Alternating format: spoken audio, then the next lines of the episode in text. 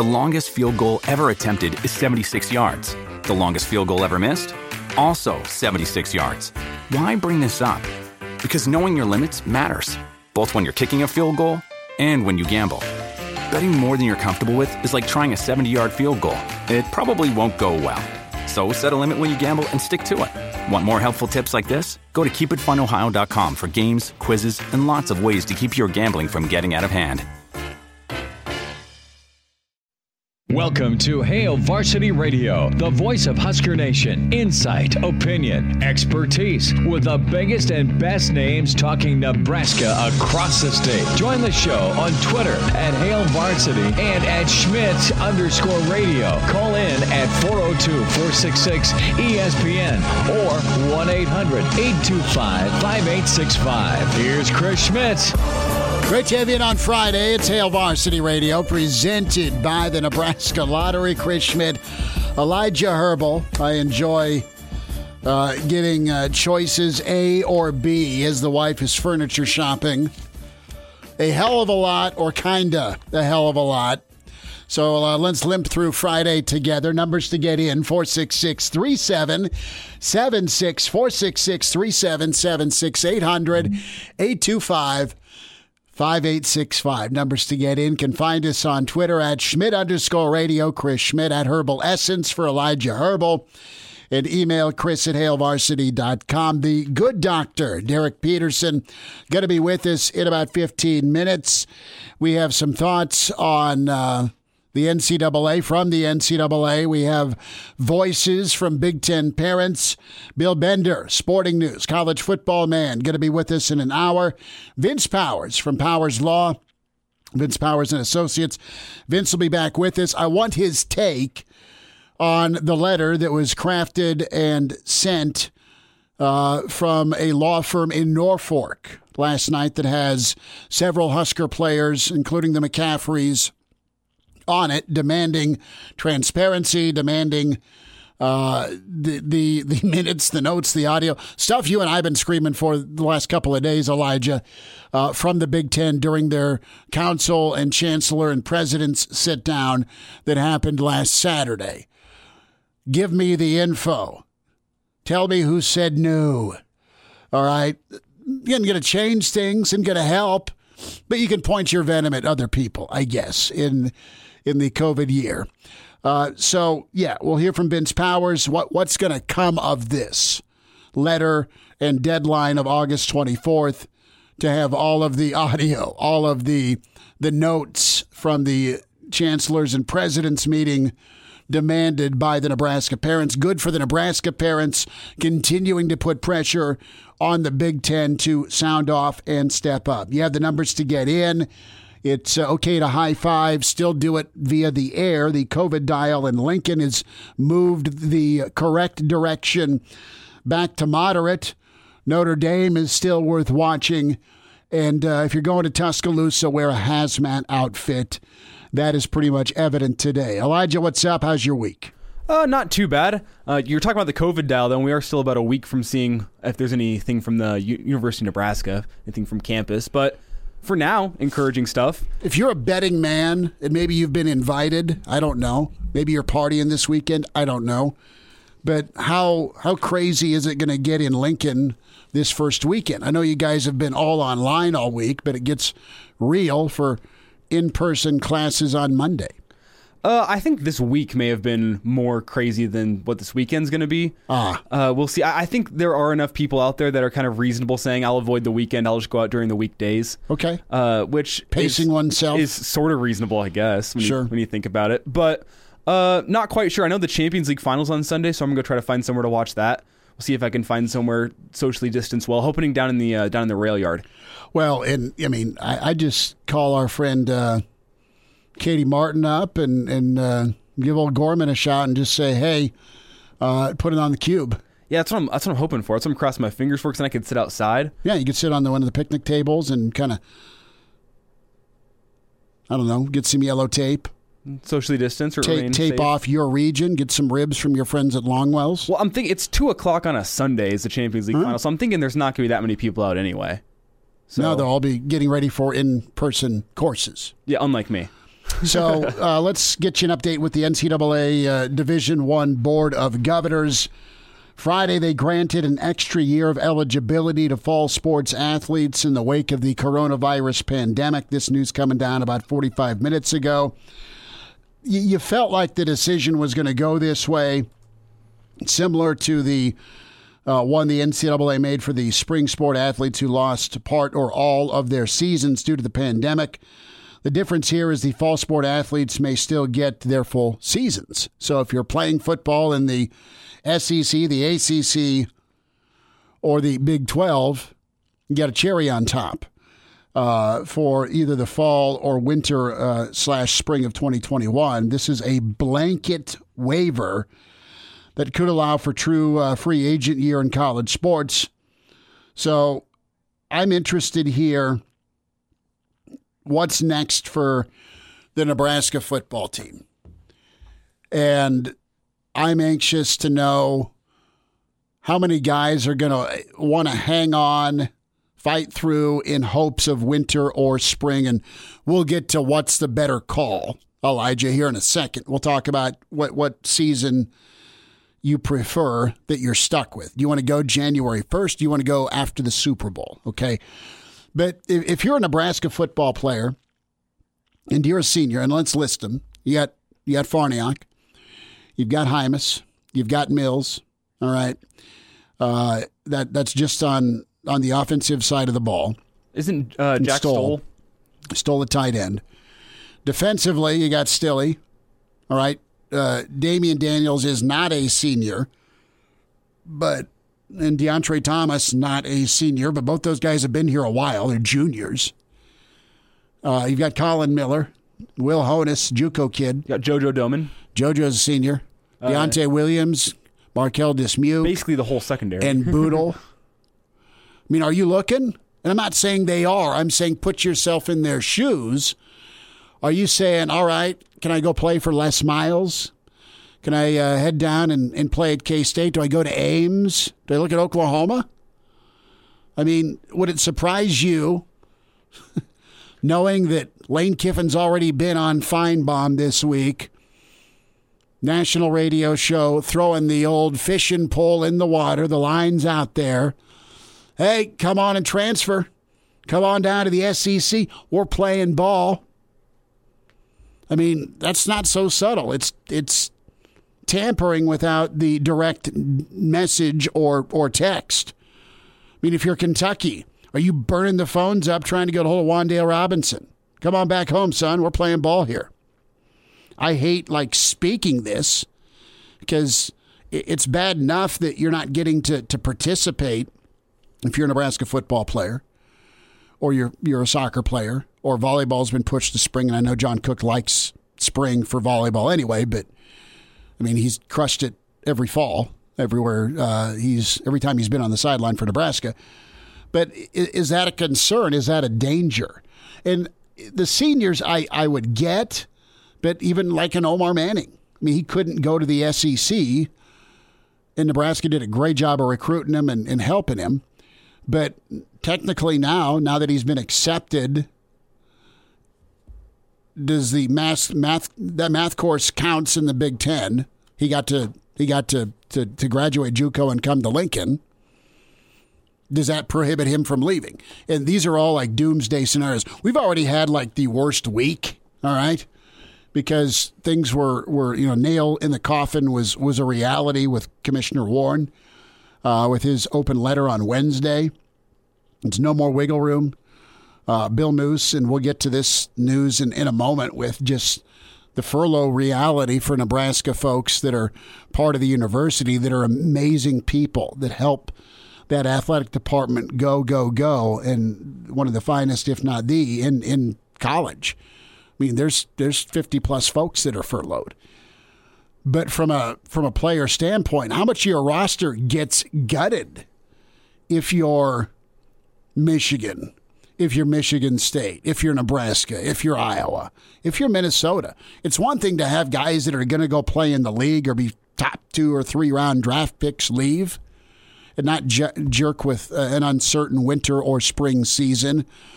It's another if you have like underclassmen bolt. Seniors, you can kind of get. You don't want it to happen. You know what's so heart wrenching is not only the work that was put in to, to have a bounce back season and see what Nebraska football will be this 2020 season, but I mean, I, I don't know about you, but we were both pretty excited uh, about the offensive line. Elijah and I were. You're going to see a really talented, kind of grizzled offensive line group. Maybe go win some football games in the fourth quarter. You got to hope and pray that the the waiting period till January or February happens and you get what you get and you hope everybody sticks and stays. But if I'm Deontai Williams and Dedrick Mills, and I've already jacked around with Juco and battled through that, and Mills is a very talented back. Do you want to you want to mess with another year? You've been granted one, great, but do you want to you want to play? Uh, sorry to say this, a bastardized season in in the winter, where there may or may not be a bowl game or your only bowl games against a, a Pac 12 team? Let's be clear. We don't even know if there's going to be a, a, season in the spring. We can. That's the plan as of now, but the plan as of three weeks ago is mm-hmm. that we were going to have a fall season. We, we don't know what to think from that's coming from the Big Ten. No, we, we, we sure don't. And the Pac 12 is, is a part of that. I'm going to go back to the, the SEC and the ACC, though. I was looking at some information a buddy sent me, and let's just look at the ACC. You've got Syracuse that's having issues. Florida State's been a mess. All right. Uh, Notre Dame is is got a two week online implementation right now. Clemson just put out their test numbers. I think three or four folks out of damn near 450 people recently have been tested, and nobody on a team has tested positive. So Clemson's phenomenal. They're, they're doing a great job. But you, you have North Carolina, they're forging forward to play football. You have Alabama, where you've got kids that it's like day one or two of, of courses down there. in Alabama, uh, talking to a friend who teaches down there, there's like 12 people in a class, all right, because of social distancing. And eight are quarantined, six are getting tested. So there's like two people in class in a class out of 12. That's Alabama. So, what happens with Notre Dame? Is Notre Dame the linchpin? Are they going to stick and stay with, well, if there's no school, there's no football? Are they going to change their mind now that they've got a deal done with the ACC and NBC's uh, a, big player? Notre Dame's got so much money. Not that it wouldn't hurt, but they have so much money that they can withstand something like this. They have in BYU print money. But if Notre Dame like says, you know, we better uh, we better not move forward with with uh, with a fall football schedule or season, does that then make the rest of the ACC freak? And if the ACC freaks, does the SEC back off in in a week and a half or two weeks? Are we, you know, buying a drink and sending a beer down to our friends in the Big 12 and over to the ACC and to the SEC because they are having no fall football either? Well, I mean, let's look at it. And as, if Notre Dame were to go out, I mean, look at what happened to the Big Ten in the past two weeks, where they have schools that still want to play football. A couple don't. But the, the backlash that they received because they had a blanket cancellation of the season just because a couple schools say they couldn't play or didn't want to play, I don't think that the ACC or the Big 12 or the, the SEC would want to go repeat and go down that path themselves. Here's the difference. And you have the, the Big Ten and the Pac 12 that are your two leaders slash martyrs here. All right. Pac 12 had their, their bleep together and documentation.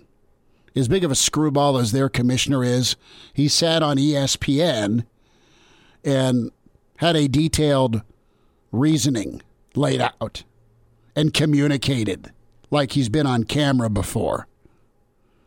They laid out the why. Here's our data. This is what Stanford's saying. Here's what our friends at Oregon, Cal Berkeley. I mean, go through the list, right? I mean, there's some phenomenal facilities out on the West Coast. The Pac 12 explained themselves. The Big Ten didn't, and the Big Ten was first Two big differences as to why there's backlash.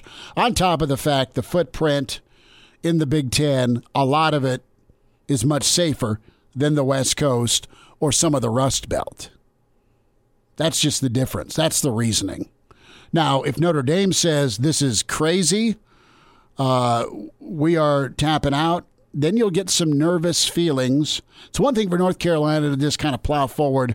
They're also really dependent on on hoops. Okay, if, if football checks out, good luck trying to get basketball started when they want to start it. That's the other side of things, and it's not just Carolina, but you've got Duke and you've got that whole Tobacco Road triangle plus Syracuse. I mean, think of the ACC. Yes, they've got Notre Dame. Yes, they're killing it with Clemson. All right. Yes, they've got the U. Yes, there's Florida State.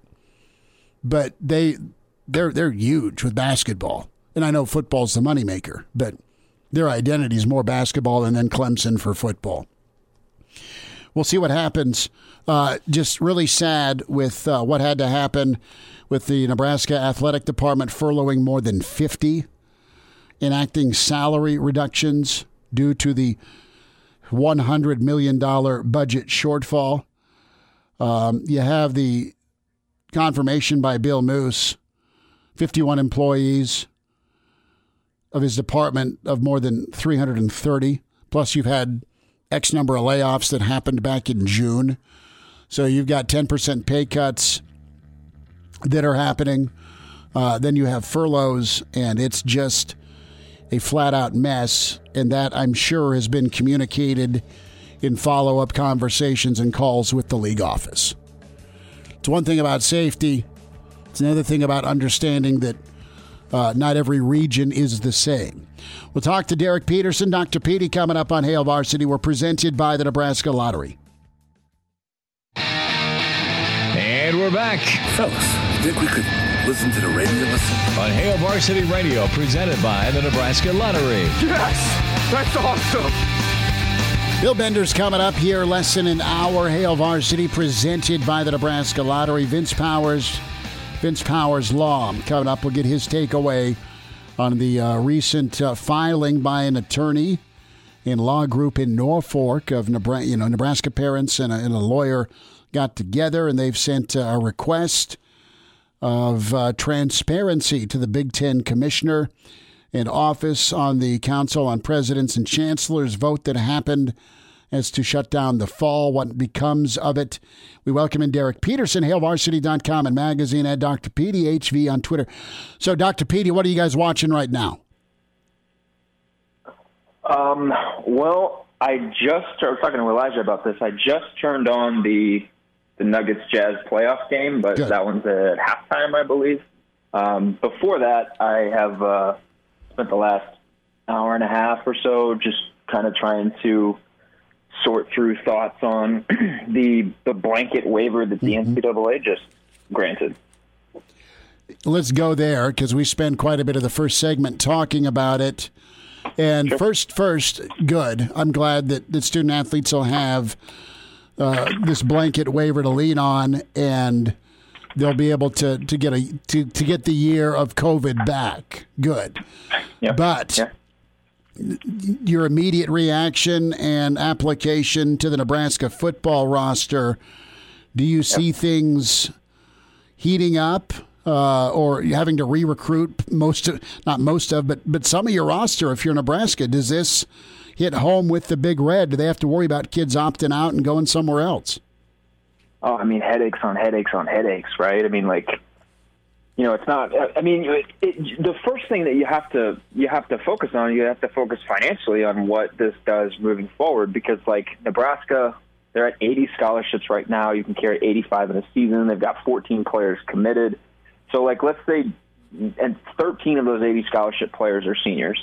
So let's say all 13 of those scholarship seniors decide to come back. At minimum, if Nebraska doesn't add another person to its 2021 recruiting class, which I don't think is likely, but just at minimum, you're talking about 94 scholarship players um, heading into the the fall 2021 season, and it, they'd be able to exceed the cap with those scholarship players. The the seniors wouldn't count towards the cap, the NCAA is saying, but um, the school would have to decide if they wanted to pay for the 13 seniors mm-hmm. because even though the NCAA granted that extra year of, of eligibility and that extra year on the clock, they didn't require schools to pay for financial aid. A school can reduce the financial aid or completely eliminate it. And so you're going to have to figure out, you know, like you, you saw Wisconsin in the spring, they didn't bring spring sport athletes back. I mean, I, I think just the first thing there is you're going to have to figure out, like, are you going to bring people back? If so, what does that do to your finances? If so, what does that do moving forward with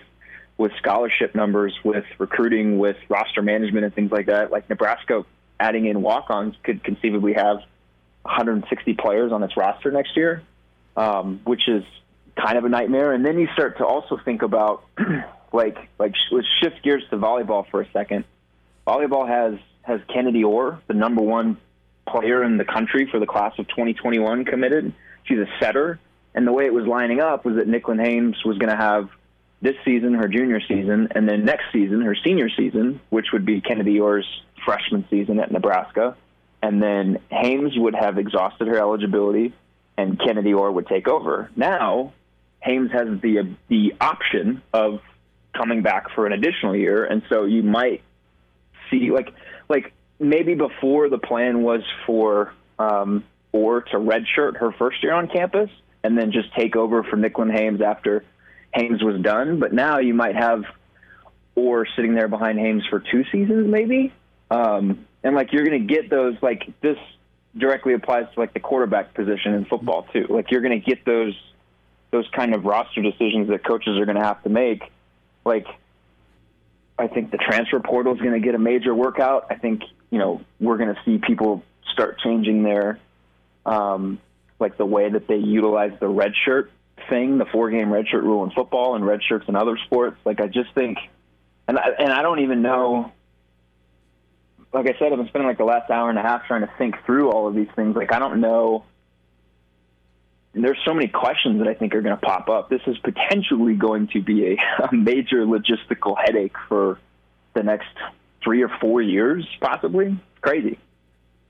Derek, I was going to ask you about that redshirt rule and specifically how it pertains to spring football for Nebraska. Say Nebraska only has four scheduled games in the spring, then would those redshirt players be able to play all four games? Do we do we know yet? Um, theoretically, yeah. I don't. I don't. I haven't seen anything, but yeah, theoretically they would be able to. Yeah. So then, whenever you're looking at these other conferences, could they strategically use redshirts? I guess if they want certain transfer players to come in from these other schools. I, it, it is just you're right. It's a logistical nightmare. I'm, I'm not trying to put you on the spot here. I, am just kind of confused by this whole ruling. you have a headache. Yeah, now I have a headache. What's yeah. in your what, yeah, what, mean, what's in your fridge? Are you, you got red wine or or what do you got going? you're right though, Smitty. Like people are gonna have like colleges, and this this was the case. Like the minute the the, the Big Ten announced that hey, we're not going to play fall football, like now everyone's going to have to start re-recruiting players on their own team like you're going to have to recruit like for Nebraska specifically you're going to have to talk to your guys and make sure that like hey you're still good right like you're still you still want to be here and and, and all that other stuff and that's those are probably conversations you're going to have to continue to have moving forward yeah I mean like if if the SEC and the ACC and the Big 12 are able to carry out a season like if they're able to get the full 10 games in um, that they're planning on, or even if they're able to get like five or six, like they have a, a, a serious leg up on the Big Ten and the Pac-12. They do, and that's that. That's so frustrating. And if if they get a full season in, we're left to January 1st when you should be hopefully playing a bowl game. No, you're kicking off the season in Detroit, of all freaking places. Uh, two, maybe you're you're gonna say uh, we're not gonna go head to head with the NFL in their postseason, so we'll wait and and do it after the Super Bowl. So it's a late February start through through March to April, which whatever. But it just it just didn't get a match up because then it's going to screw you for your your 2021 fall, right? Assuming we can all play football again. Because are you gonna yeah are you gonna have a shortened season in 2021? Or does that mean you and I can't road trip to Eskimo Joe's and go watch Nebraska Oklahoma? I mean, you know, and I, I, mean that's selfish, but I'm thinking of the Nebraska Oklahoma game in 2021. I'm thinking of the Ireland showdown with Hey now, Illinois. Hey now, hey now, hey now. What's up? Hey now, Eskimo Eskimo Joe's is in Stillwater. Well, if we're going to Norman. If we're going to Norman, we're going to the Mont, and I'm giving you a swirl. Hold on. You, you said we're going where, and I'm getting a what? The Mont, and you're getting a swirl. Why don't we just go to alcoholic? it's an alcoholic beverage. Why don't we just go to Switzer's Cabana? I mean, we could do that. We could go to O'Connell's. Okay. So, okay, I thought there was an Eskimo Joe's in uh, like a, a second location in Norman. Did I screw that up? I just I insulted No, that's a, that's you. a, that's an Oklahoma State thing. Yeah, get out of here with that. I mean, if there's an Eskimo Joe's in Norman, I don't know. I don't. I don't know. We- we went no to the- it's still around. We went to the Stockyards. Is that still around? Oh, of course. Yeah, yeah, we have to The, st- uh, the we- Stockyards. The Stockyards has a famous steakhouse that, uh, Yeah. most notably, Nebraska's running backs coach Ryan Held visits every time he's in Oklahoma recruiting. See, I was the last time I was at the Stockyards. It was '96, and Scott Frost threw for like eight touchdowns on Oklahoma. It was wonderful. They dropped 77 on on John Blake. it was sweet. Uh, yeah, and you went to Cattleman's and had a steak. I did. Yeah, it was. Yeah, yeah. Yeah. Cattleman's. Yeah, we went to went to Cattleman's, and we were not quite of age, but Sooner fans obliged, and we ended up with Jack Daniels that night. It was wonderful. So. Okay, we we went, we took a right turn there. Uh, NBA, uh, it is second. Secondly, and last thought here when it comes to Nebraska football, do you have a preference, January or or post Super Bowl February for a season? I don't. I don't really have a preference on when. The only thing that I care about at this point is is minimal impact on the 2021 season and minimal impact on um, student athletes recovery period, like their their um, away time from football. Like as, as, if you can get your season in and you can structure it in a way that you're not going to kill players with like 10 straight weeks of football. Um, and also, like Jeff Brohm's plan calls for not just an eight game season and that, that would begin in what January, but it also has a 10 game abbreviated fall 2021 season. I don't think anybody wants that. Um, I don't know that we're going to be able to go to Ireland. I don't. That's not any reporting. I just kind of like questioned if that's still a viable option. Sure. Um, but like, I don't want the 2021 season impacted. I want to be able to go to Norman. Um, I want to be able to kind of see that season because I thought this year's Nebraska football team was going to be fun, and I think next year's Nebraska football team, just with with the roster that they have currently and the guys coming in, I think can be really fun. Um, so as long as players are are taken care of during the off season and, and those guys have um, a full 2021 season, that's really all I care about at this point. Last thought, uh, two seats.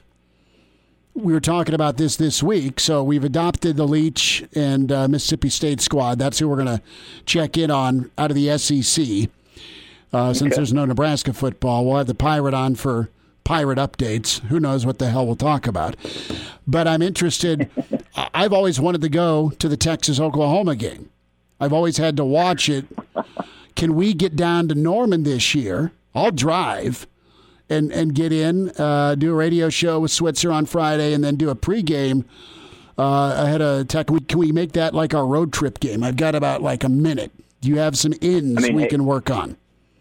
I mean, I can work on some stuff. I'm down. I I actually asked friends. Um, uh, I think it was because the Big Ten made its announcement on a Tuesday. I think by Wednesday, I was asking friends like, "Hey, what is what is attendance going to be like in the Big 12?" Because for the first time in three years, I'm going to be able to go back to or You can watch potentially go back to Dallas to Dallas for OU Texas weekend.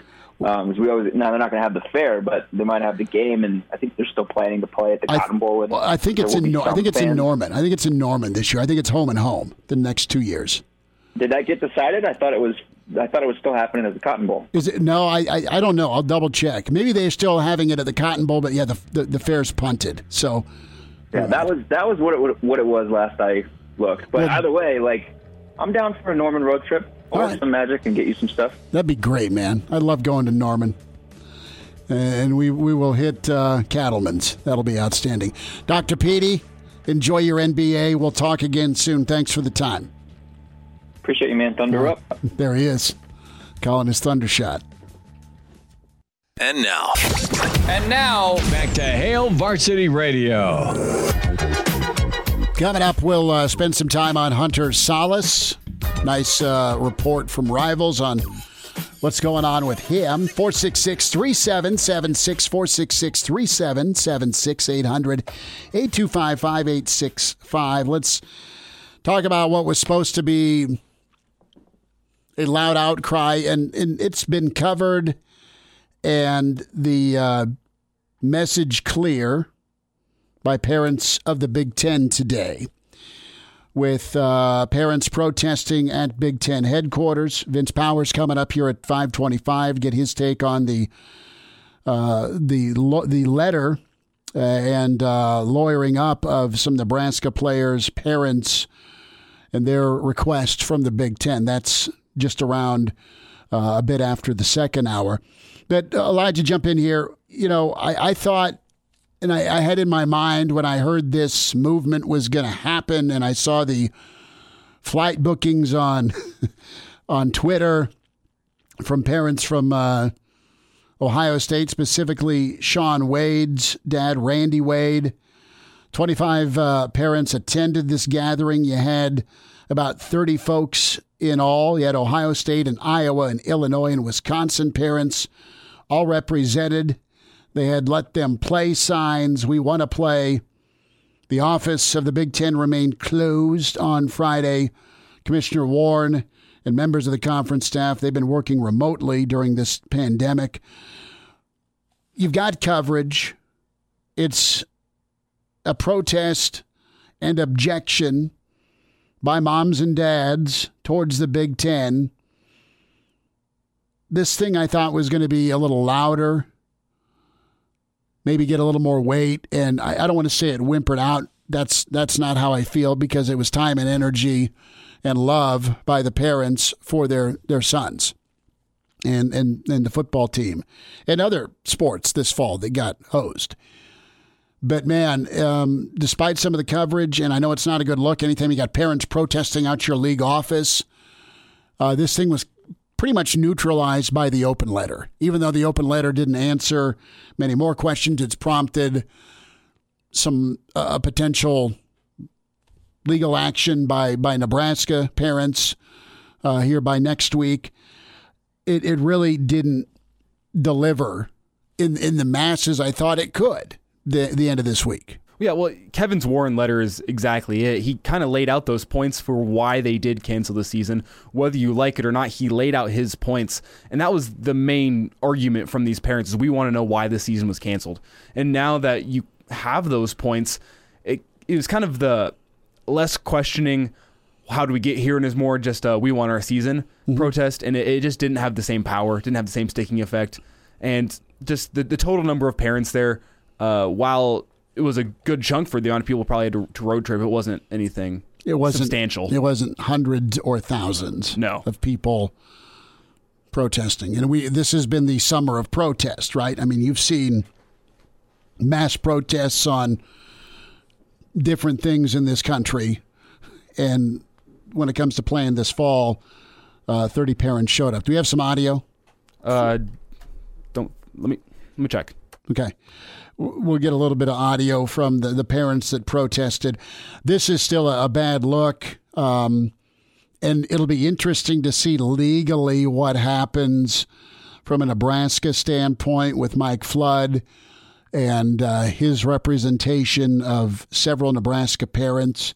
Does that go anywhere? Can it go anywhere? I mean, other than you've got a commissioner that's been destroyed uh, the last 10 days for a decision He's been hammered for his PR. He's been ridiculed for his silence. And he is not thought of as a player in the Power Five power broker rankings. Yeah, he's new, but he's been an embarrassment. Part of that is who he represents and some of the chancellors and presidents. Not all, Nebraska and Iowa, but some. And let's get down to the nitty gritty.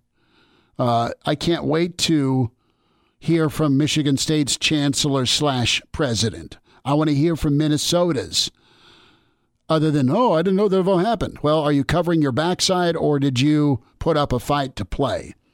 I love Barry Alvarez, man. Good dude. On with us every year. What type of fight did his president put forward? I mean, think about it.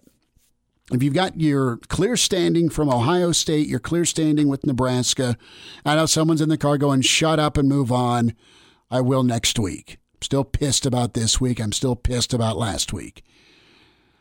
You know where Iowa, Nebraska, and Ohio State and James Franklin and Penn State are at.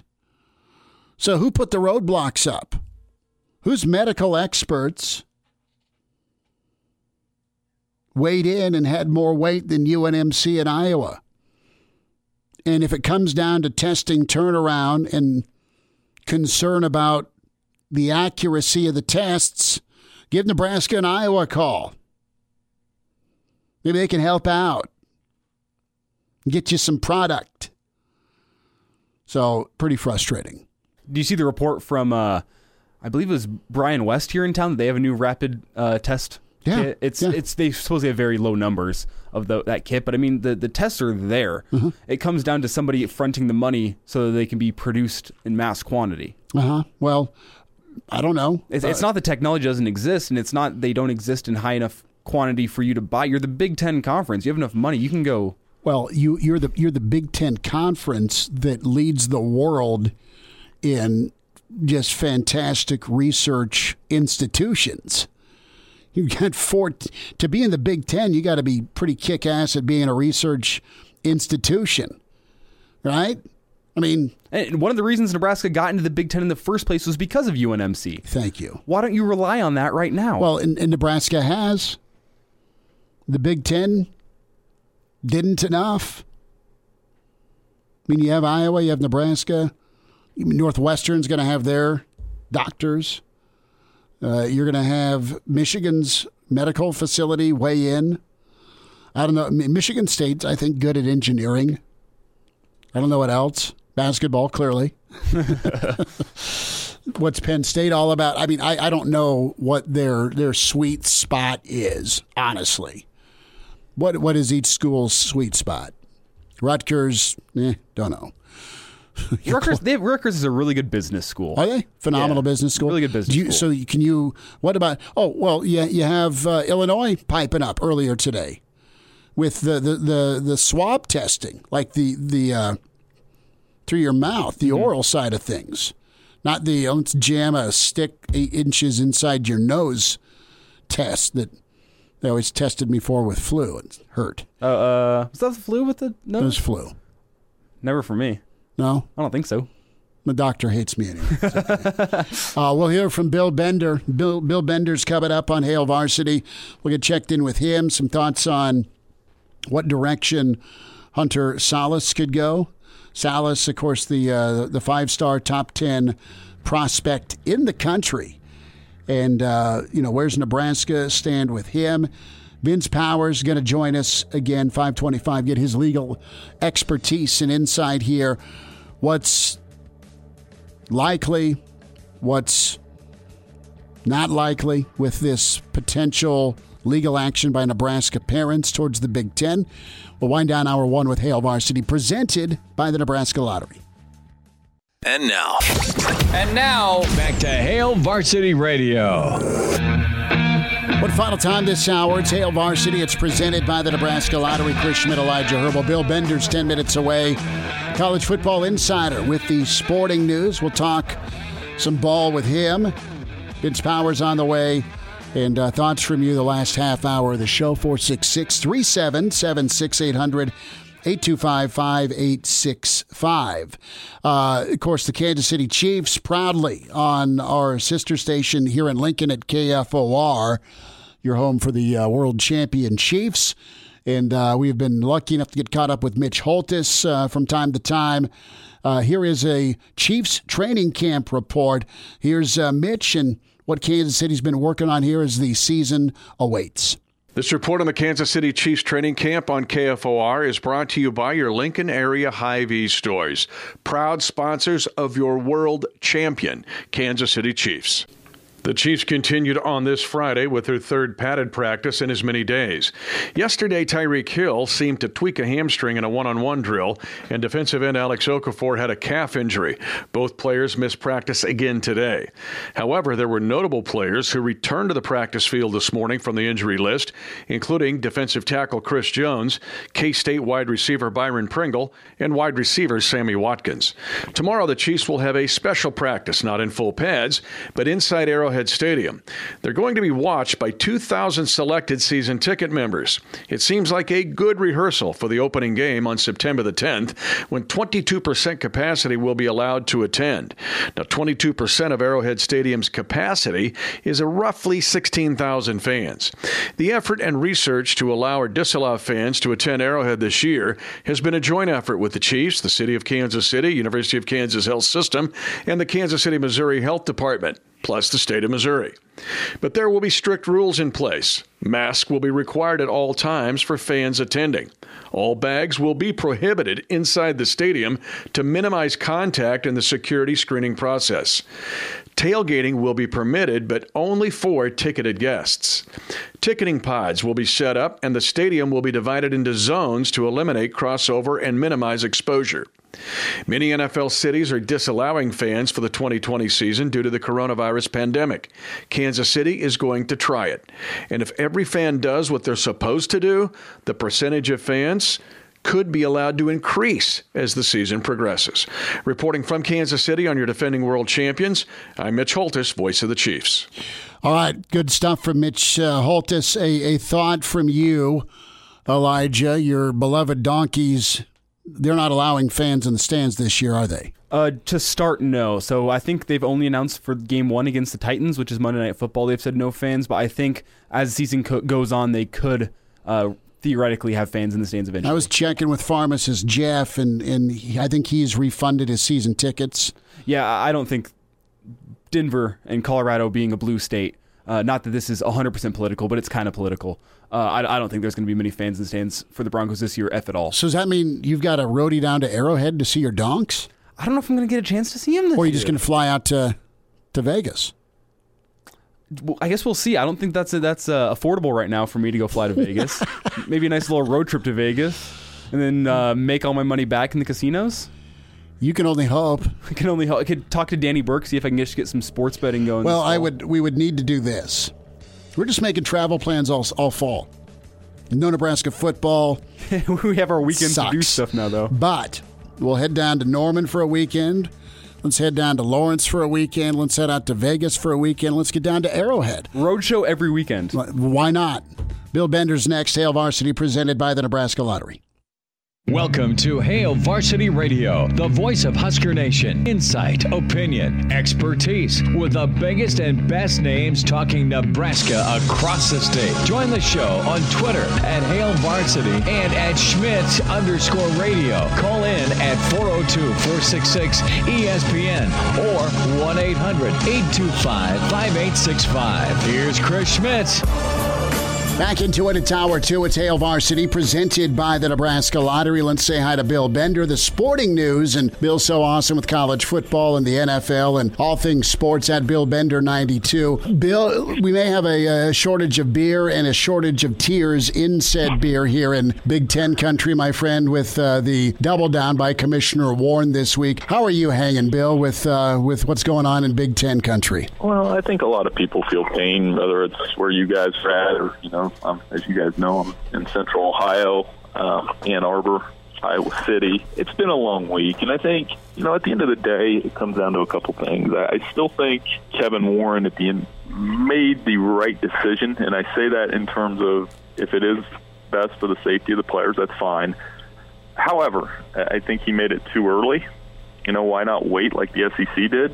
Um, and I think the publicity just nightmare that's followed is a result of the lack of transparency, and you're seeing that from from not just the fans, coaches, athletic directors, uh, parents of the players, and the players themselves uh, have all kind of come out with this movement, and it's striking when you compare it to the other conferences that aren't playing football this season. It is, and you've got uh, you know a potential lawsuit or legal action waiting by parents uh, of some Nebraska players. That letter and filing happened. You have a hand hand delivered letter by Nebraska parents. You're going to have uh, Big Ten parents find their way to the Big Ten offices that won't be occupied later today. But Bill, you've you've dealt with a lot of high profile and high power folks in the world of, of sports, specifically college football, and you know, from that transparency standpoint and the public universities versus the private universities in the Big Ten, I mean, it's 13 to 1. Are you surprised there's not been more information by the Big Ten? I know it took Warren a long time to respond. He finally had the open letter re- reiterating the, their why, but they didn't. They don't tell us here's the map we use to get there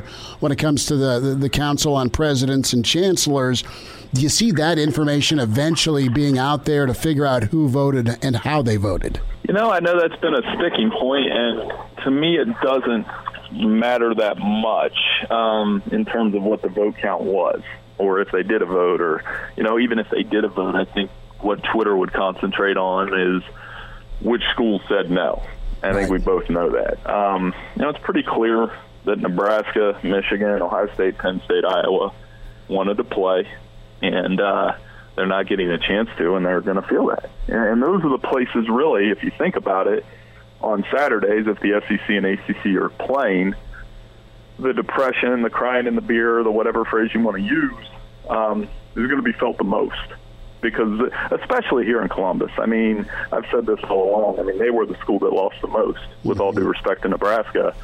Uh, Ohio State had a national championship contender, Heisman frontrunner, all the pieces to go win one this year, and uh, they're not getting a chance to do that. So that's why Shaun Wade's father was out at the Big Ten offices this week or mm-hmm. today. No, he is. Randy Wade is explaining that what they want, they want dialogue. The the narrative this week has been maybe more sidestepping by folks of the Big Ten with these parents. I mean, if I'm a parent and I'm taking the time to travel to just talk and want to protest this decision, I, I think I should get my five minutes. They should. A parent protest with 40 to 50 parents really isn't going to make the Big Ten change their mind. And I think at the end of the day, the Big Ten took a hard line this week when they came out and doubled down, and said, "Hey, this decision is final." Period. That's hard to accept. So I understand where the parents are coming from. I mean, you and I both were parents of kids that love to play. You know, I've been able to we've lived in a lot of uncertainty here with sports. You know, one of the things that happened this week, and I, I apologize for not knowing what Nebraska is doing. Ohio made the decision to play high school football. When you have Ohio's high schools playing, and then you have the single biggest, you know, entity as far as football, including the Browns and Bengals, in my opinion, mm-hmm. Ohio State's the biggest thing we have in Ohio as far as football goes. It's the most universal thing we have anyway. And, and with them not playing, it's a big deal. I mean, the only FBS program in Ohio right now that is playing is Cincinnati. And that's something that's just going to strike everybody as weird if the season goes on. Your take on January, the Ryan Day plan. Uh, interested in your thought on, on this January setup. Some football is better than no football, but I'm not real jacked about January. January 1st is me watching the Orange Bowl, Bill, not starting the season. That I like some of the spring alternatives for the group of five and D3. I think for the FBS, though, you have to keep in mind, and, and this target number of games is really what I'm telling people, mm-hmm. is once that number hits 20 in a calendar year, you're really playing with fire there. If you're dealing with student athletes and you're telling them to do two seasons in one year, um, I get that football's a year-round gig, but I think that off season is so important for strength training, development, all those things that are part of the. Bill, we lost you, bud. Oh, sorry. Well, there's this sentiment that, that it can be done. Can it really, Chris? Like I, I you can't I you can't stick you can't stick with health and safety as your main argument for stopping the season, and say go play more than Cincinnati or, or Cleveland. right, And, and I think so. Like a five or six game spring schedule, that you can maybe get away with that.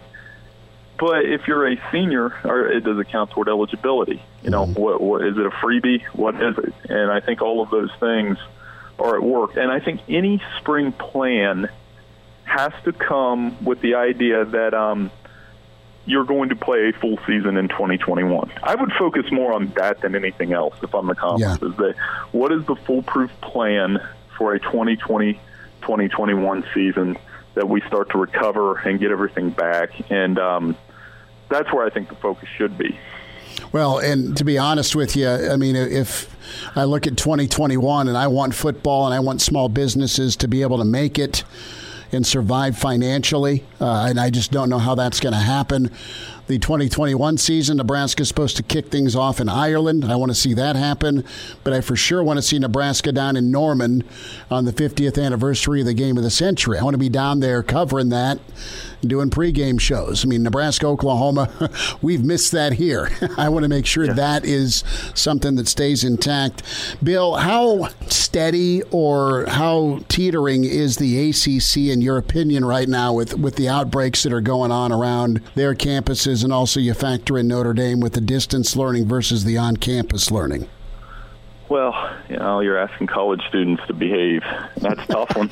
Um, I mean, we can all like right. like I've I've said all along, Chris. Like I was in college too, and you know, if you're asking 18 to 22 year olds that aren't playing football to make the right decisions, you might be asking too much. And I said I made plenty of mistakes at that age. Um, was very irresponsible at times in college too, but it's hard. It's going to be hard, and that's that double-edged catch-22, whatever phrase you want to use. Mm-hmm. Is on one end, yeah, it, it might be a little safer for student athletes to be on campus without the actual students there. But then, what are you saying about those student athletes? That what are you really using them for? And we all know the answer: it's money. So, um, it, it's it's a tough one, and I, I struggle with that. But I just know I remember being on a college campus in September uh, for four years, and once you got down there, it was, you know, to use a very dated reference from Wayne's World, it was definitely party on. And, mm-hmm. and you're telling college students not to have parties. Good luck with that you know, one thing that we've been bouncing around is not only adopting a team in Mississippi State's who we're going to be checking in on with the Pirate, and and you know Iowa State's interesting with Coach Campbell, and a lot of trips to Ames over the years that went Nebraska's way. But Campbell's uh, a fun guy, and his program is is pretty entertaining. The Mad Hatters down in Lawrence, so there's you know games that are two hours away that that will be being played. We hope here in, in less than a month. So that's something. But you know, Texas, Oklahoma, even though it's not at the state fairs, the one game I've got circled, I may try and make it down there for that. Uh, I know that's October. What's what's a game that you want to go to or a location you've not been to? Uh, you get a chance to cover about wherever you want to go, but what, what's one on that bucket list for you? I haven't been to Oregon. They're okay. not playing this year, but one now a place that's playing this year that I haven't been to. I mean, I haven't. I've covered Oklahoma, Texas. I've not covered Oklahoma, Oklahoma State. Okay. And I'm always a fan of those in-state rivalries that, uh, you know, that are huge. Now, you mentioned Nebraska, Oklahoma. That was a game that, uh, you know, I'd love to cover too. I'm not old enough. I don't. I think they played a couple there, but mm-hmm. I wasn't in college football yet. So, all of those things are, are, are good games. Now, I, I want to hit on this real quick. I did a piece last week, kind of matching Big Ten fans with the SEC school that they should root for, and I loosely suggested Missouri, oh, and Nebraska no. fans hammered me. And I'm thinking, well, explain this to me, Chris you guys owned them forever. You were in the same conference. I mean, who would what SEC school should Nebraska fans root for? I think the easy answer is LSU with Pelini. Yeah, I, well, I mean, you got half of Nebraska's either former staff or you know, because you got uh, Corey Raymond's down there. He's the secondary coach. You've got Bill Bush, who was part of Callahan's staff and a native Nebraskan. Uh, down there, and then you got Pelini running the defense. So you have three Huskers, and you have Mickey Joseph down there. I mean, Mickey was he's the receivers coach, and Mickey um, Mickey's uh, was a former quarterback at Nebraska. So Nebraska and LSU, I think, is the match.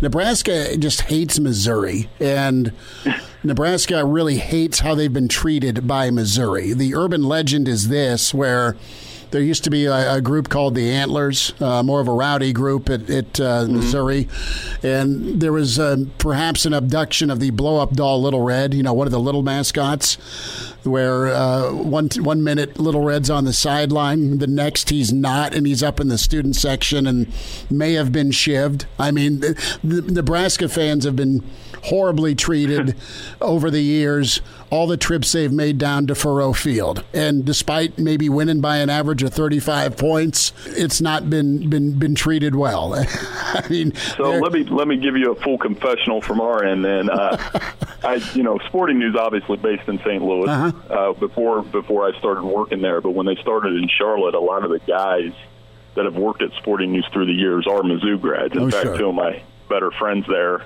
are, are definitely Mizzou grads, and there was one former NFL editor. And one night we were out having some beers, and we bring up the uh, the kick game with Yeah. with Fr- Frost, right? yeah, yeah, and he's retelling it, watching it in the newsroom, and he almost started crying. I mean, it's like because they wanted to beat Nebraska so bad when they were at Missouri. It was like, and I, but the, my point was, well, at least you got a former Big Eight. You guys can, even if you can't agree on anything, you can sit around and watch a game and, and talk about the Big Eight or the Big Twelve and, and go from there. But you know, I also said Ohio State was a good match with LSU, obviously with the Joe Burrow connection. Sure. And um, they, I know just from being around here, Ohio State, if they have to choose between LSU and Alabama, they're going to pick rooting against Alabama. Yeah, I think so. I think you're right with that. And no, uh, Missouri, they they you know, and, and Nebraska like crushed them for a long time. Like during uh, the Osborne era, there was uh, right as as soon as coach got the job, Missouri had some really good teams, and Missouri broke a lot of hearts where.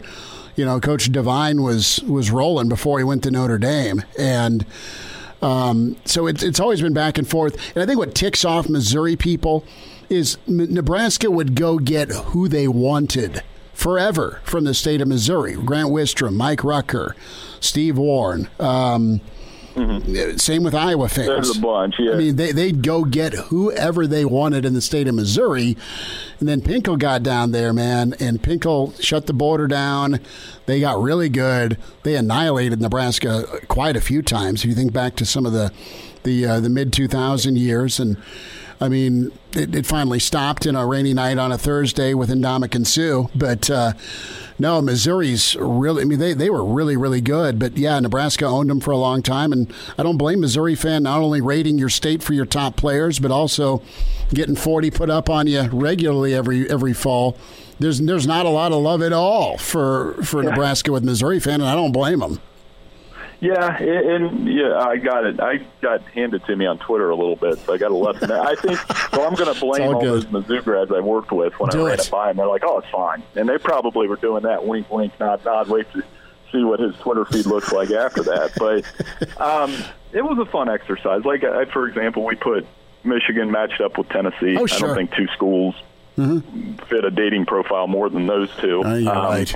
You know, Wisconsin and Georgia. Uh-huh. But that's the thing. I mean, all of us in Big Ten country, if if it isn't going to happen, um, you are going to have to watch some schools. Are going to have to be uncomfortable. I still think it'll be watched, but I think you know this notion that it, it's just going to hurt, and, and I don't. And I think that's going to be the hardest part. Is it's going to hurt watching a college football Saturday not seeing script Ohio, not seeing you know Michigan touch the banner, not seeing the the sea of red and all those kind of things, and that's that's what's kind of eating at me of late anyway.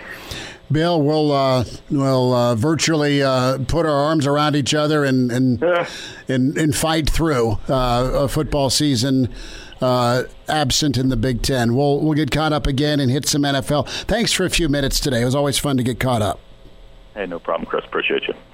Bill Bender, Sporting News. Good thoughts there, and some Missouri guys he worked uh, works with said, "Hey, pair Nebraska up with Missouri."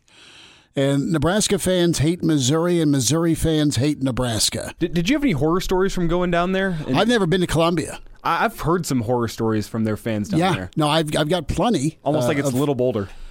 right. You, I think you nailed it. I think you nailed it. Except that uh, it's pretty good. Uh, want to remind you about your friends at West Blue Realty, westbluerealty.com. You move it in 2020. Hey, uh, give your friends at West Blue Realty a ring when you mention Hail Varsity. Could get up to $1,000 off the closing of your next home purchase. Give Tom Luby a shout at 402 540 3768 or Kelly Hofschneider. Kelly can help you as well. 402 202 2312. It pays to work with West Blue, 1120 K Street, Suite 200 in Lincoln. Vince Powers up next. Some legal analysis here on this filing by Nebraska parents. He's in his 30s, but sounds like he was born with a stogie in one hand and a brew in the other. Now, Say my name. It's Schmitty on Hail Varsity Radio. I got the body of a taut, preteen Swedish boy. Okay, we're going to switch it up here in about 15 minutes, and a pretty good topic going on Twitter about the hardest scene you've ever laughed at in a movie. Dan tweets in and says, You know what? My uh, relatives are from around Columbia. Always treated the Missouri game like a family reunion, either a home or away. I've got a thousand stories about those worthless bleeps over there in Methland. so I'm going. That one glad. took a turn. I was expecting him to like go against us and say, "No, it's like actually not a bad place to No, be." he, he calls he calls Columbia meth land. Oh, no easy transition. Let's welcome in a fantastic legal mind. We say hi to Vince Powers, Vince Powers Law, at Vince Powers on Twitter. Vince, back to back Fridays, man. How you doing? Uh, doing well. Thanks again for having me. Appreciate it. Well, appreciate you. And I wanted to get your thoughts here. You have Nebraska parents asking the Big Ten for the vote results when it comes to the uh, the chancellors and presidents vote here uh, on uh, deciding to cancel the fall season. They want the, the minutes. There's a a a, through, a, a suit that's threatened and. Vince, uh, lay out what what's going on here. You've got a group of, of Nebraska parents, and you have an attorney, Mike Flood, that has uh, sent a formal letter. Uh, for, what's your reaction to this, first of all, as as a lawyer? Well, my first reaction is we can make fun of Columbia, but those folks are going to be watching football in the uh, in the SEC now. Vince. So jokes on us. Touche, touche, Vince. You know, uh, Mike Mike's a good lawyer.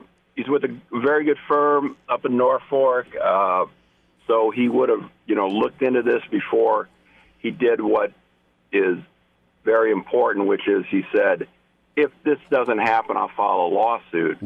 So he must feel he has grounds. And I think what he's referring to, and it, we have what's called open records laws in Nebraska or Freedom of Information Acts, as a lot of people refer to them as. And the question is, uh, I can send a letter, you can send a letter, anybody can send a letter to uh, a government office, City of Lincoln. I'd like every email that uh, involved ABC. The question is whether or not the Big Ten is covered by any of the open records uh, laws in the various states. In Oklahoma, they would be. In Nebraska, it's kind of an open question, and, and the reason they might be because they're a, what we call a 501c3 corporation right. which means they're a non they don't have to pay taxes. So the argument is we the taxpayers are supporting you because if you had to pay taxes on your extraordinary amount of money you bring in from television alone, uh, you wouldn't make as much money. So we the public are supporting you, therefore you should be open to to have these uh, this information given out. And so I think what they want to see because is was there a meeting? Was there a vote? What was said? And and what I picking up on last week, what I what I like that they're asking for is what is the medical evidence upon which you based your decision? And uh, my expectation is that the Big Ten will ignore this letter, and that you know they'll, file a lawsuit seeking to get that uh, information. The the thing what, why these laws have to apply is because the parents aren't students. The parents have no what we call standing to sue. Uh, you know, the, I'm a witness to a bad car wreck. I don't get to file a lawsuit. The driver, ha- you know, someone a passenger who's directly affected, or uh, if you want to make a claim, as the student athletes can make a claim that they have a, some kind of contractual relationship with the Ne- University of Nebraska that carries over to the Big Ten, they can make a claim but not the parents. But under open records, anybody can write that letter, and anybody can can get that information. So, I, I would expect we'll we'll see a lawsuit. I, I doubt if the Big Ten is going to pay any attention to them. Vince Powers is with us. Vince Powers, Law Hail Varsity Radio. We're talking about uh, the letter the Big Ten office and Commissioner Warren has received from Nebraska football parents and their attorney, Mike Flood. And uh, they uh, say that our student athletes deserve some answers. So if, if the Big Ten ignores this, the next action is the lawsuit. You just talked about standing, Vince. Does that mean the student athletes have to get involved and sue? Not, or not or, if not if you're looking for just records. Okay. To, to, again, let's say somebody wants to know where was the governor of Nebraska last Tuesday. You can send in an open records request asking for his calendar, um, and and any public official. So here, they just have to. They've written the letter. They've asked for it, and uh, they didn't follow like the open records law of Nebraska, which requires a five day answer. There's all sorts sorts of certain requirements, but I think what they want to do is put some pressure on the Big 10 mm-hmm. and I don't know their true objective here, but looking at it is we want to we want you to have to come forward and tell us what's up. And the filing of that lawsuit uh, is just a way of putting you know pressure on the Big Ten.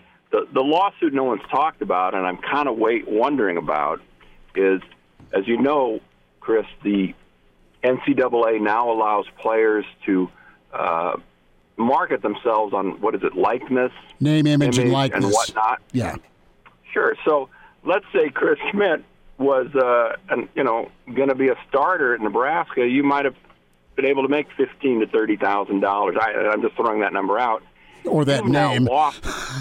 That name. Go ahead. I'm sorry to interrupt. but they are there are people that are suffering an economic loss, and I'm not talking about the uh, 40 or 50 people at the athletic department that got furloughed today for four months, which very unfortunate.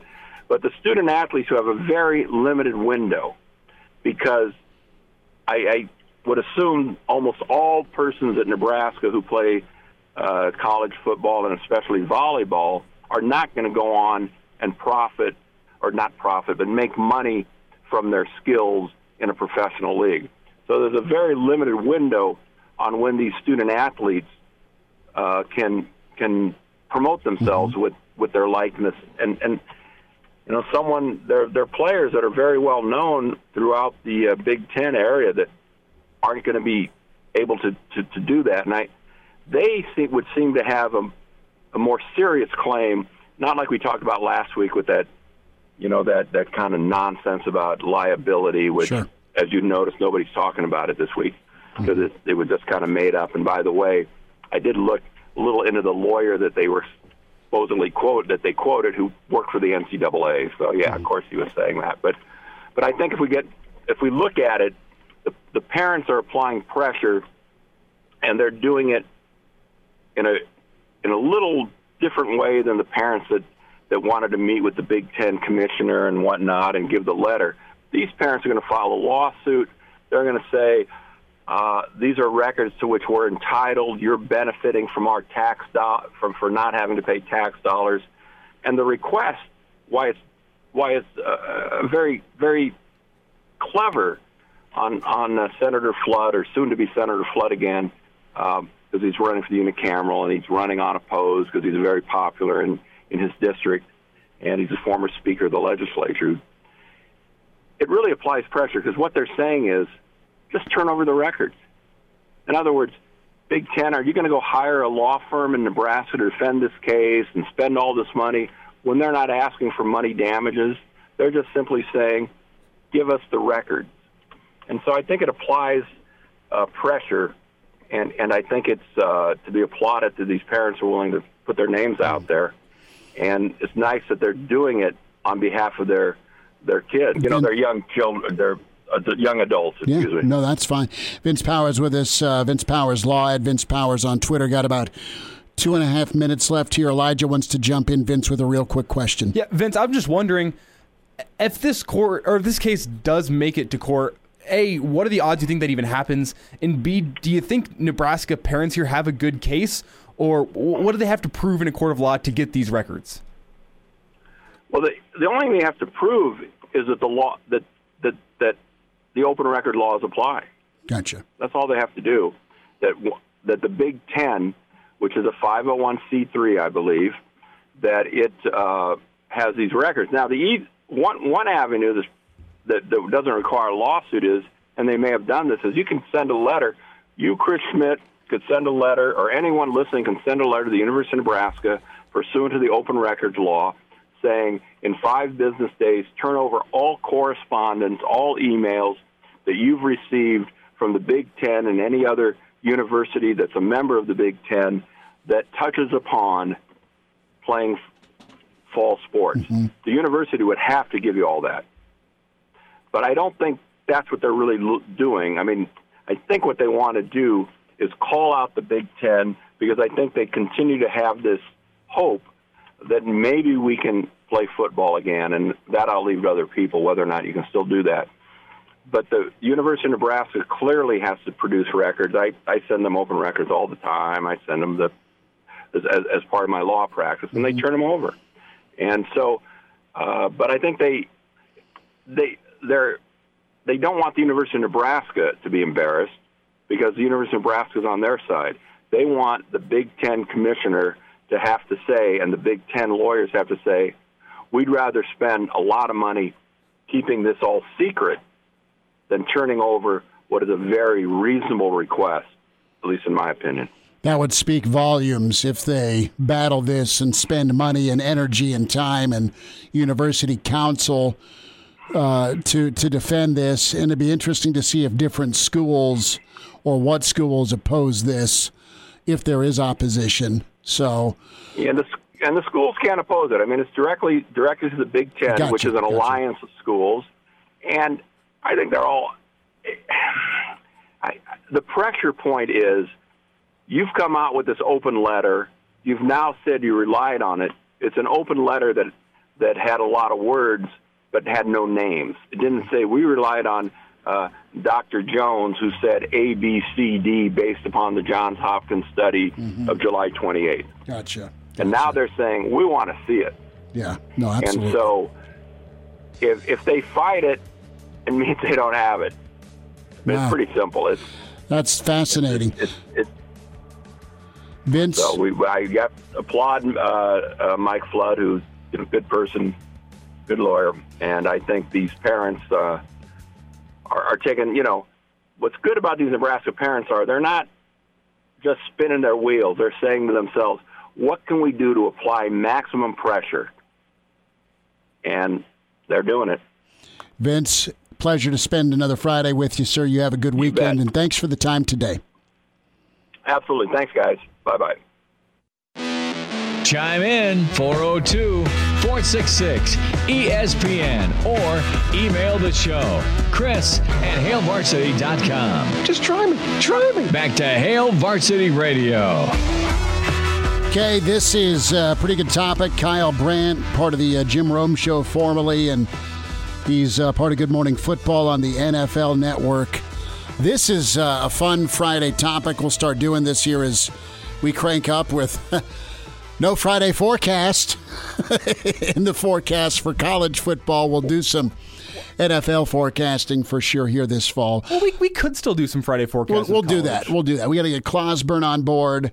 Got to get Danny Burke in. Got to get the Big 12, the SEC, and the ACC yes. on board. Well, don't kid yourself. In two weeks, they're going to be shut down. Hot take, bold prediction made by thousands, but I'm getting in line with that. You're just no fun right now. That's the thing. Have no. some hope. Oh, dude. Come on.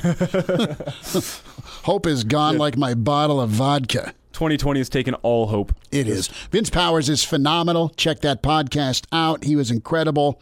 The way he laid out the uh, the football parents lawsuit potential and the letter to the Big Ten office from attorney Mike Flood and uh, Vince Powers, our go to. We love Vince. Vince, uh, proud supporter of the show. We appreciate him for years and appreciate his insight. So, ESPNLincoln.com, you'll find Vince Powers posted. You'll get that up on Twitter at ESPN Lincoln, as well as Bill Bender. And then Derek Peterson earlier today on a Friday. Weekend tomorrow, uh, weekend edition gets going at 7 tomorrow morning. Myself, Mark Kranak.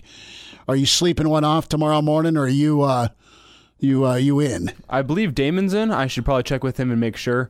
Uh, but I got high school football here tonight, so Good. Getting my hours Mo- doing Mo- that. Mozi has uh, got North Star and Hastings tonight, and that'll uh, pregame here in less uh, about an hour hour and five minutes for the uh, the pregame. So, back to the the movie question. Okay, what's the hardest movie theater laugh of your lifetime? What was it? And Kyle Brandt says it was something about Mary, 1998, when you had the zipper scene. oh, that's a good one. I mean, the Pork zipper scene. Yeah, yeah, the zipper scene's pretty good. And and Warren just makes me smile, especially how he'll throat punch you if you touch his earmuffs. Okay, the uh, the the, uh, the the hair gel scene though in that movie is also hilarious. That's pretty good. But the the scream that Ben Stiller let out with the zip. And I mean, it's just a creepy look where he's smiling. He's got you know a teeth full, you know, mouth full of metal, and and it looks really wrong. It looks really really wrong, and he's just thinking about a good prom night, and you know, mom and uh, Cameron Diaz get the wrong impression.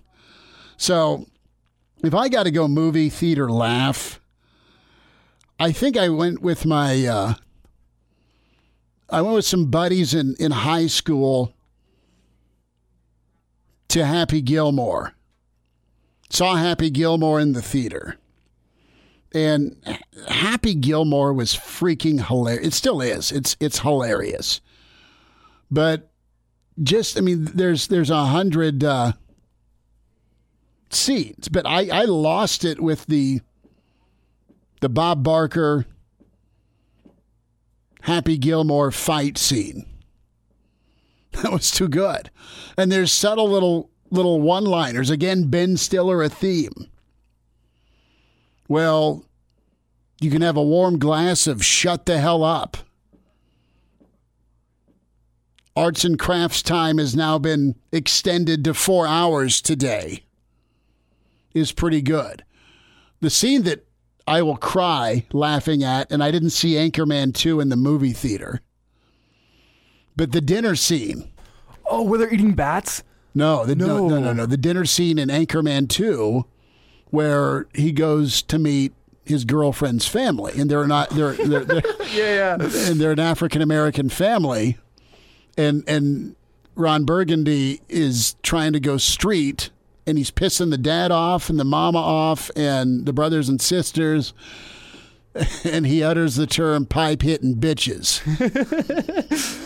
and mashed potatoes. I was gonna say the scene from uh, from Anchorman One. You know, what I'm talking the scene in Anchorman One where they all uh, was they smoke crack live on the on Yeah, the I set. did not know that. It's illegal. They're getting arrested. yeah, that one had me crying that was too. pretty good. Who do we have on the horn? Oh, we Jeff. have Jeff. Jeff, welcome into Hail Varsity, sir. Thanks for calling. Hello. Did we break the phone? Jeff, do we got you? Yes, hello. Hey, go ahead. Good to get through. Go ahead, bud. Uh, well, I'm 53, so I go back a ways. Uh, Clint Eastwood, when he was had his movies with the orangutan, oh yeah, and yeah. uh, and Any which his, way. his mother would uh, would uh, take that pump a shotgun and shot up all the uh, motorcycle gang that came into her yard, and and some of the sayings that she would say about her Oreo cookies and so forth. Yes, no, I no, Jeff, you're you're right on. That's hilarious. The orangutan in that movie was priceless, and the the mother was was incredible. Philo was was kind of good too. Yeah. Hey, can I can I just say a couple of uh, couple things about the the football that that you've been talking about today? Sure. Um, I I, I really hate what happened with the Big Ten. I think our commissioner dropped the ball in terms of his delivery. Um, I guess we're going to have to see if, if in the end he, he is right. I would like more transparency uh, for it. Um, I think that that we all um, deserve more uh, answers than what he gave. I really don't like how the national media treated uh, Scott Frost uh, for his comments. Yet Lane Kiffin can say about anything he wants, and that's okay. I mean, he, he's he's for pro players. He's pro this. He Lane Kiffin's the waffler, but here in Nebraska, do we have? I mean, we're not. Don't. It seems like we're not going to have Husker football. So I, you know, I personally, I would love to go and see uh, a Texas Tech game. Uh, I still um, am pissed at them for what they did to us when they ran up the score when I think Callahan was here. Um, so I would, li- I, I would. Let's let's be straight. And Jeff, I'm going to jump in and, and thank you so much. We're up against a break, but appreciate you much. A Tech game would be great, but in hindsight, Leach was running up the score on Steve Pederson. Okay, that's what Leach was doing. He was he was just dropping the hammer on Steve Pederson and the idiocy he brought to the athletic department. Period. That game's actually one of my first Husker memories. I remember watching that game over at my aunt's house, and uh, it was on TBS, and we ran out of beer. see, that's why we're at my aunt's house because she had TBS and we didn't at the time. Okay. And uh, that that game was painful back in my memory. One of the earlier games I remember. This morphed into yeah. it was seventy to ten, and Leach kept throwing. that was good. We talked I about don't that. think it was that good. oh, it, at that point, I mean, you felt for the players, yeah, absolutely. But Steve Pederson's. Anywho, uh, we'll wind down to Friday. Miss us? Come here, brother. Give me a hug. Bring it in for the real thing. We're on call for you. Catch the podcast at hailvarsity.com, the ESPN Lincoln app, or download them on iTunes. Saddle up, partner. Back to Hail Varsity Radio. A few more entries. Uh, Brett chimes in. He is in love with Scent of a Woman. That movie with Al Pacino, he won his Oscar for. Chris O'Donnell. Bunch of prep school pukes. But uh, Chris O'Donnell's character is pretty good. But uh, Lieutenant Colonel Frank Slade. That movie's incredible. Uh, and there's a scene towards the end of it before a, a giant speech given by Pacino's character, where three of the accomplices that are kind of hiding behind their wealth get called out by Lieutenant Colonel Frank Slade, where he names the three kids in front of a, a, a assembly hall full of eighth grade through seniors. Just think of think of the people, future Big Ten students, uh, pulling you out of that conversation, Nebraska and Iowa, but just really uppity blazer and tie crew. And if you went to a, a prep school, awesome, great great education. I'm sure you had fun, or at least you're in a good spot because of it. So not everyone's painted this way, but there's some smarmy jokers that I'm sure you either know or maybe you're one. Anywho, but you, you have this this f bomb, you know, an fu by Pacino in this rageful voice that's hilarious. It, it, that's that's that's Brett's input. That's the funniest moment he's seen in a movie theater where he just lost it in the theater. Goes back to a Twitter question that's out there by Kyle Brandt from the NFL Network. What's the hardest you ever laughed in a movie theater? Anchorman 2, the, the dinner table scene for me is there. The uh, Nutty Professor, another dinner table scene Mm. with with Eddie Murphy playing all the the characters and they're just they're just breaking wind, just ripping off fart after fart and it's got the Hercules, Hercules, the clapping, you know, or or the grandma trying to fight the dad saying, "Come on with it, Cletus. Come on, Cletus." They ringing a bell with you or no? No. No, you didn't. You ever saw any of the uh, the Nutty Professor one or two with Eddie Murphy? I think I did, but Oh, dude, I my memory. I like had tears coming, and then like Dumb and Dumber's awesome. Oh, okay, yeah. I, I too young to have seen it in a theater, but I mean, especially when they're like sword fighting, and he just gets cracked behind his legs. what Climb me- out! How about the scene, the bathroom scene where he takes Oh, the laxatives? completely. Poor Harry. I'm thinking of one. I I don't think I saw this one in the theater either, but it was Death at a Funeral. Never saw it. Oh, that's a good one where it's uh, these guys, uh, they go to their dad's funeral and they find at the funeral, there's this little midget at the funeral who was their dad's lover. Who he had hid all his life, and he wants these reparations because he's had all these photos of him and his dad in compromising positions, and he wants money. And they end up killing the dude. That's great. I highly recommend that movie because that one's got. I think it's got Eddie Murphy in it too, and just uh, that, that's w- one of the funnier movies I've seen in the past ten years. Is Death at a Funeral. I might have to check that out. There's like some some funny stuff, and I know it's it's a drama, but it's also like a dark comedy. There's some funny stuff in American Beauty. Haven't seen it. Really? All right. Back at you tomorrow, weekend edition at 7 a.m. Have a good weekend with Hail Varsity. See ya.